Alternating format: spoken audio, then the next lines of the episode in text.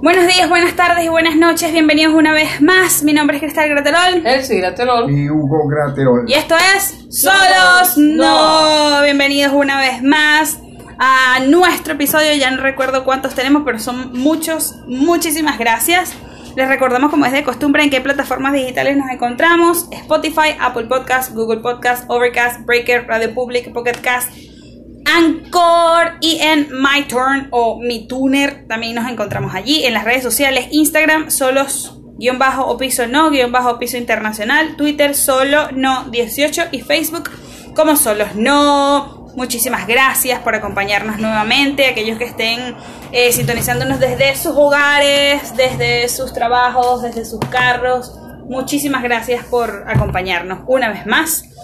El tema de hoy em, va a ser basado o se inspiró en esta cuarentena infinita que muchos estamos pasando, em, independientemente del país en el que nos encontremos, y nos enfocamos más que todo en qué puede producir, eh, cómo este tipo de aislamiento puede em, alterar nuestro, nuestro estado de ánimo, ¿no? ¿Por qué? Porque hemos escuchado que realmente algunas personas eh, afectan más que a otras en aspectos bastante negativos. Em, y en eso fue que nos, nos inspiramos. Em, espero que, que, sea de utilidad como lo fue de utilidad. Que ya va por ses- sesentenas, si se puede. Sí, decir. pues una cuarentena infinita, eso es lo que decíamos, que ya no es 40 días, sino que hay personas que tienen más de dos meses, tres meses. Te- conocemos, tenemos amigos que están en Estados Unidos y ahora es que vienen aperturando poco a poco y por niveles ciertos estados de Estados Unidos. Aquí en México el presidente dijo la semana pasada que a partir del jueves de la semana pasada él iba a aperturar ciertos estados, ciertos municipios. Entonces, bueno, se está viendo luz, pero también hay otros países en los que ya se aperturó y se vio un nuevo, una nueva oleada de infectados. Nuevo brote. sí. Exacto, nuevos brotes y brotes con mucho, con mucho, en mucho mayor número. Entonces, wow, Fíjate bien que ha sido algo mundial, no ha sido Yes, sí. una localidad, nada de eso. Y muchas naciones no, no han estado, o muchas personas no están acostumbradas a eso. pues. Personas que no han, por ejemplo, experimentado la guerra, que no han estado en esos momentos, por ejemplo, en este tiempo, tantos jóvenes, tantos niños. Entonces que no están así acostumbrados a, a estar en un solo lugar, en, como en, en guardados, como digo yo. Sí, exactamente. Pero bueno, ha sido un poco negativo y positivo al mismo tiempo, ¿no? Exacto, y, en eso es a los que nos queremos basar. Generalmente las personas eh, eh, manifiestan de que se han sentido eh, un poco abrumados, tristes, deprimidos, angustiados, porque algunos en la temporada de cuarentena se quedaron sin trabajo. Eso también es, es muy, muy delicado. Exactamente, entonces eso empeora el estado de ánimo. Hay algunos que han sentido confusión eh, preguntándose, oye señor, pero ¿por qué pasan estas cosas? ¿No? Hay otras personas que mm, han sentido mucha soledad. situación. Eh, tengo, tengo una amiga que ella es venezolana y estaba haciendo un posgrado en España y se quedó en España.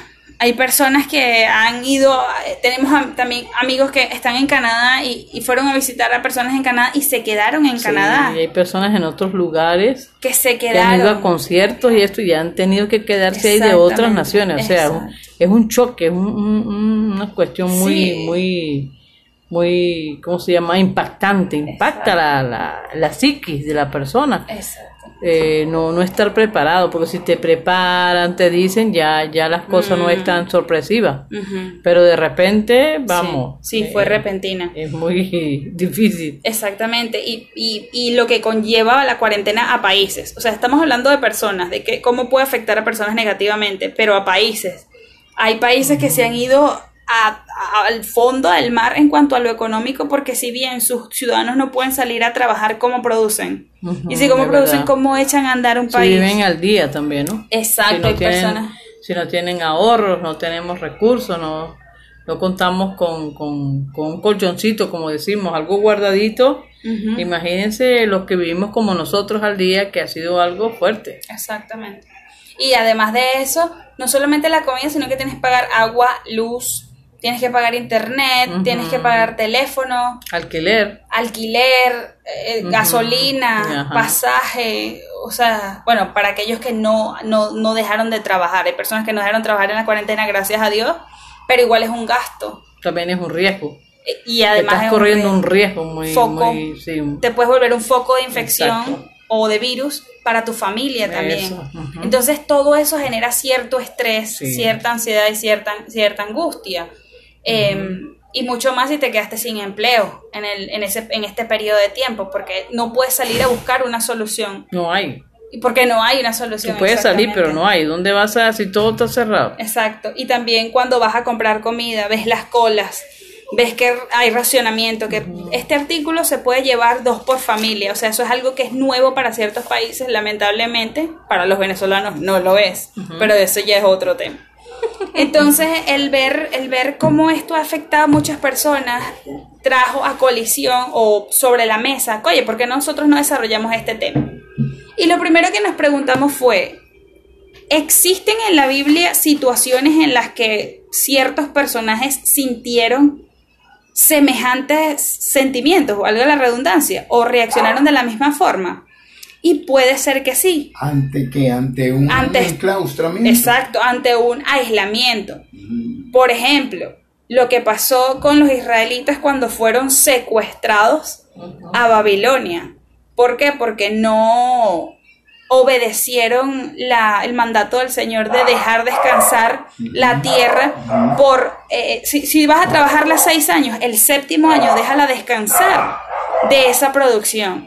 Ellos por 400 años y pico no dejaron descansar a la tierra y el Señor, como es justo y como dice la palabra, que, las, que la tierra clama, clama, gime. Él decidió por acción de la desobediencia de los israelitas que los babilónicos los oprimieran y los secuestraran y los llevaran a Babilonia Lo desterraron. los desterraran. Entonces, en Babilonia no- ellos no llegaron como, ay, vienen los israelitas, vamos a darles lo mejor. ¿Qué tipo de currículum tienes? ¿Qué eres? Ingeniero, arquitecto, médico. Ven y trabaja en los mejores puestos de Babilonia. No. Ok, se puede, cre- se puede aceptar que Dios promueve ciertos acontecimientos por desobediencia de la iglesia, en este Sí. caso de la iglesia. Puede aceptarse que una decisión política, que a mí me parece fue la del coronavirus, eh, sea, eh, ¿cómo lo digo? Sea producto de planes divinos para llevar a cabo un descanso, qué sé yo, de las máquinas, de la sí, rueda. sí, o un descanso de tu propio organismo. ¿Por qué? Porque hay personas que trabajan de lunes a domingo, de lunes a domingo y no descansan. Y el mismo Señor, cuando creó el mundo en el séptimo día, dice la palabra que descansó, ya dejó de trabajar. Entonces, recuerden que todo, dice la palabra, todo ayuda bien para aquel que cree, para aquel que es hijo de Dios, para aquel que lo, lo invitó a ser su Señor y su Salvador en su corazón, a vivir en su corazón, invitó al Espíritu Santo a vivir dentro de él o de ella. Ese tipo de personas que pertenecemos ya al Señor, todo nos ayuda bien. A lo mejor tú descansaste, trabajabas de lunes a viernes y pudiste descansar sábado y domingo y te congregabas los domingos, pero a lo mejor no tenías una relación fortalecida a nivel marital, A nivel a nivel familiar, a nivel, a nivel espiritual.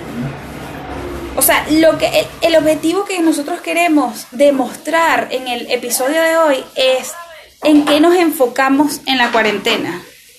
Porque si nos enfocamos o si invertimos nuestro tiempo y nuestro, vale la redundancia, enfoque en sentirnos mal, en sentir soledad, angustia, entonces no hemos aplicado lo que el Padre nos enseñó. ¿En qué sentido? Dice la palabra que Él nunca te abandonará, nunca te dejará. Levítico, creo que 36, si mal no recuerdo. Em, pero no estoy muy segura, pero sé que es en, en, Deuteronomio, perdón, en Deuteronomio, que el, el Señor le dice al pueblo, no te voy a dejar ni te voy a desamparar. ¿Qué más dice la palabra? En los evangelios, por nada estéis afanados. Más bien presenten sus angustias, sus afanes, sus ansiedades delante del Señor a través de una oración y Él va a obrar. Entonces, claro, es muy fácil decirlo, créannos. Hemos sentido la, ansiedad, la angustia, pero es, el recordar de ya va. El Señor dice en su palabra, mi paz te dejo, mi paz te doy. Entonces, si volvemos a la, a la mm, escena que estábamos planteando con anterioridad, eso se encuentra en Jeremías 25:10. ¿Qué le dice el Señor al pueblo? Bueno, por haber desobedecido, no tendrán gozo, no tendrán alegría, tendrán hambre. Nunca he sido esclava, pero debe ser feo. Primero, estar en un país que no es el tuyo, obligado. Y segundo, una cultura que no es tuya. Eh, dioses, paganos, todo lo demás. Y además de eso, que tú tengas que comer cuando otro diga, tengas que ir al baño, hacer tus necesidades cuando otro diga. O sea, eso es para abrumarse. También lo vemos en Éxodo 6.5, cuando era tal la, la, mm, el yugo, el peso que los egipcios le hacían pasar al pueblo israelita, que decía, dice la Biblia en, en Éxodo 1.14, que los trataban con crueldad y les amargaban la vida. También en Éxodo 1.11 le impusieron trabajos pesados, o sea, realmente eran esclavos, eran esclavos. Y aún así el Señor dice la palabra que escuchó sus lamentos, su escuchó el clamor de su pueblo. Entonces, en la Biblia esto para el Señor no es nada nuevo. Recuerden que el Señor puede con cualquier situación o circunstancia que se esté manifestando en nuestras vidas. Él puede con eso. Nada es imposible para Él. Entonces, wow, el, el ver que existen otras situaciones que el Señor ya solucionó y que dejó plasmadas en la Biblia, para ejemplo nuestro, nos da paz.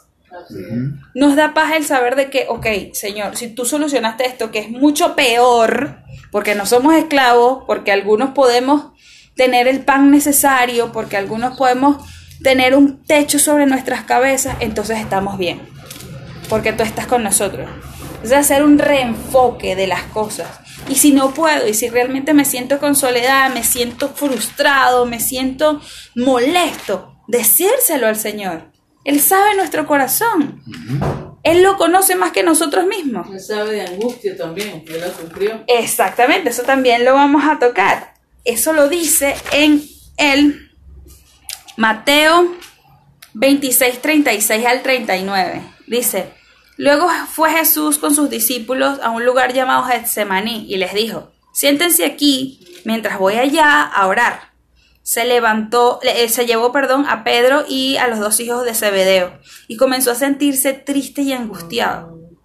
Es tal la angustia que me invade, que me siento a morir, les dijo. Quédense aquí y manténganse despiertos conmigo. Y yendo un poco más allá, se postró sobre su rostro y oró, Padre mío, si es posible no hagas beber este trago amargo, pero no sea lo que yo quiero, sino lo que tú quieres. Entonces también podríamos remarcar en este tipo de escenario que existen autoaislamientos y que esos autoaislamientos pueden ser, pueden traer como resultado beneficios. Porque si yo me autoaíslo para enfocarme, para no tener distracciones en cuanto a, a mi relación con el Señor, a mi intento por estrechar la relación con el Señor. Como. Mamá, you're fire. Oh. También dice eso. Dice, bueno, en, en, en Lucas 4:16 que él, por su parte, quien Jesús solía retirarse a lugares solitarios para orar. O sea, si nosotros este aislamiento, que no es un autoaislamiento, que es un aislamiento a juro, Personal, sí, un aislamiento. Voluntario, diría yo. Sí, en este aspecto era voluntario, pero en el aspecto en el que vivimos Claro, mundialmente es colectivo. co- es, es colectivo y es gubernamental. Nos mandaron a quedarnos en nuestras Es casas. una orden, sí. Es una orden. Podemos utilizarlo para estrechar lazos con el Señor, para estrechar lazos con nuestras familias, con nuestros esposos, si no estamos casados, con nuestros animales, para entenderlos, para pasar tiempo de calidad con ellos, para tener una reconciliación familiar, si existe alguna fricción. Muy Para- bueno. Exactamente, para autoevaluarnos. Así es. Porque hay personas que a lo mejor eh, eva- evadimos ciertos aspectos de nuestra vida o responsabilidades, exacto, que debemos, que debemos tomar. Que debemos, que debemos, este es el papel que debo, de- que debo de adquirir, pues se adquiere. Eh, también esa autoevaluación para adquirir más madurez es, es un enfoque positivo. El estrechamiento con Dios, también lo decíamos, asumiendo que responsabilidades en cuanto a criterio propio espiritual. ¿Por qué? Porque a lo mejor lamentablemente nos hemos acostumbrado a ir a, un, a una iglesia y recibir comida premasticada. Y esto lo digo con mucho respeto. ¿En qué sentido? En que, bueno, a lo mejor no tenemos tiempo por el trajín o no teníamos tiempo por el trajín del día a día. No, no puedo hacer devocional porque tengo que entrar a las 8 de la mañana, entonces me tengo que ir a las 5 de la mañana para poder llegar temprano al trabajo y salgo a las 4 de la tarde, entonces llego a la casa como a las 8 de la noche y lo que llego es a dormir. Cuando tienes esta cuarentena, ya no puedes tener la excusa de solo escuchar la palabra un domingo. Y eso de alguien que sí se esforzó por discernir, rumiar, digerir la palabra de Dios para exteriorizarla a un grupo de personas en un culto. Ya es tu responsabilidad el de estrechar lazos con el Señor. Descubrir las grandes maravillas que tiene la palabra ex auto experimentarlo en carne propia. Ya no tenemos excusa, no tenemos tiempo, sino es el tiempo, el tiempo. Ahora es el tiempo de poder leer esa palabra, de poderla analizar, de poderte sentar en tu cama, en tu mesa, en, donde te sientas más cómodo, ahí tener ese lugar secreto, ese punto de intimidad tú y Dios. Exactamente. Y esto, lo positivo, lo bonito que, que llega es no solamente a lo personal, no solamente a lo familiar, sino también a lo eclesiástico, a las iglesias, a los pastores, a los diáconos, a los, a los ujieres. Es decir, ya que, ¿qué hago, mejor dicho, cuando ya no puedo estar dentro de un local? ¿Cómo hago para ejercer mi don? Al pastor, el pastor que a lo mejor está acostumbrado siempre a dar un sermón los domingos, a lo mejor uno, unos o dos días a la semana estudio con varones o estudios con matrimonios y tal, el verse en cuarentenado. Neutro. Neutro. ¿Y ahora qué hago? Bueno, hay, hay pastores en los que han dicho, bueno, vamos a hacer una cesta de amor. ¿Qué es cesta de amor? Una recolecta de comida para aquellos hermanos que se han quedado sin alimento porque los despidieron de sus hogares en este proceso tan difícil. Vamos a hacer eso. Exacto. A los hermanos que han dispuesto su tiempo, su, dinero, su salud, a los que menos tienen. De verdad, mi agradecimiento a estos hermanos que Dios los ha usado para colaborar con las mujeres embarazadas, con los niños, con los desempleados, con los ancianos es decir, así es, que en términos generales esto ha enriquecido a muchos, nos ha enriquecido. Debe, debería ser así, desde todo punto de vista, desde el punto de vista familiar, monetario, económico. Este, hablamos de cómo nos ha producido un tipo de austeridad, eh, el atasar, el distribuir de una manera mejor los alimentos, el reto de bueno, no comérmelo de dos días en un día para así poder salir por la puerta un día.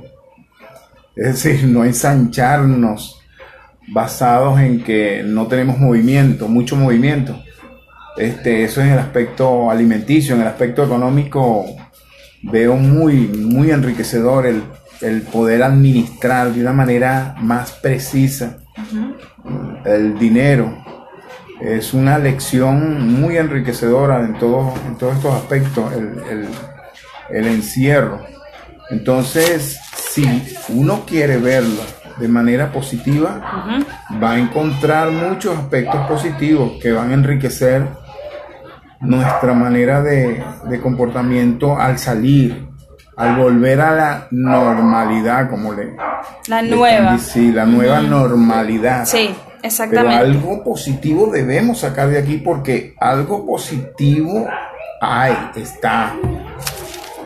Entonces, en el aspecto eh, social, la vecindad, eh, el vecino, el próximo, este, se ha acercado más. Yo noto que el trato vecinal ha sido mejor. Y en casos en que ha habido roces, Inclusive ha habido reconciliación también a nivel de prójimo. Entonces, vamos, como dicen los españoles, es cuestión de, observar bien, de vivir bien este momento para extraer lo que nos edifica, porque sí tiene mucho de edificante eh, el, el enclaustro que, que hemos estado viviendo. Sí, y también en el aspecto de la creatividad.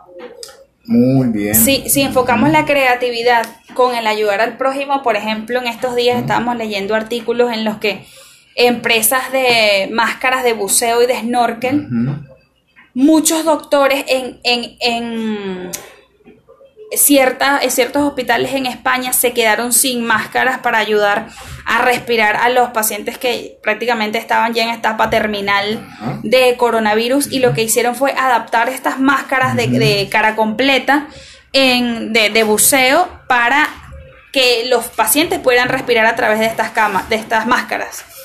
Entonces vemos la creatividad en ayudar al prójimo, ¿no? Y eso lo comentábamos fuera de cámara, de que las grandes, las grandes, fuera del aire, perdón, que las grandes ideas han venido de necesidades, han venido de, situaciones precarias de necesidad, el bombillo, el, el teléfono, o sea, todo, todo esto ha sido por una necesidad, que han venido estas ideas súper geniales y han transformado la, el- el- el- las épocas hasta el punto de llegar a la nuestra, en las que podemos tener internet para comunicarnos con ustedes, en las que podemos em, tener luz, tener agua eh, por una tubería, o sea, todo eso vino Fue producto de una de necesidad. una necesidad, Claro, exactamente. la necesidad produjo una creatividad.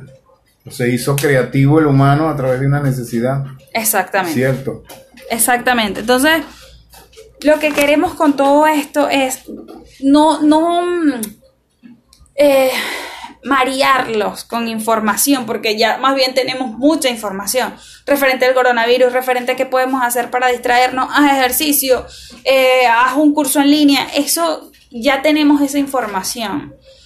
Lo que creo es que a lo mejor no hemos entendido bien cómo nosotros podemos invertir esta cuarentena en cuanto a lo espiritual.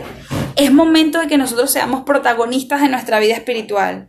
Es momento en que nosotros seamos los responsables en nutrirnos espiritualmente, en desarrollar lo que es el criterio propio espiritual, el de poder sentir ese gusto y esa satisfacción de sentarte con cuatro Biblias eh, de diferentes versiones y enriquecerte. A lo mejor no entendías tal palabra en tal proverbio eh, y en esta versión te lo explican mucho mejor y ya captas la idea principal del texto bíblico, del capítulo, del versículo y al momento de entenderlo sabes cómo y cuándo aplicarlo porque el Espíritu Santo es el que da testimonio de sí y él mismo va decir, dice, discerniendo lo espiritual a través de la palabra.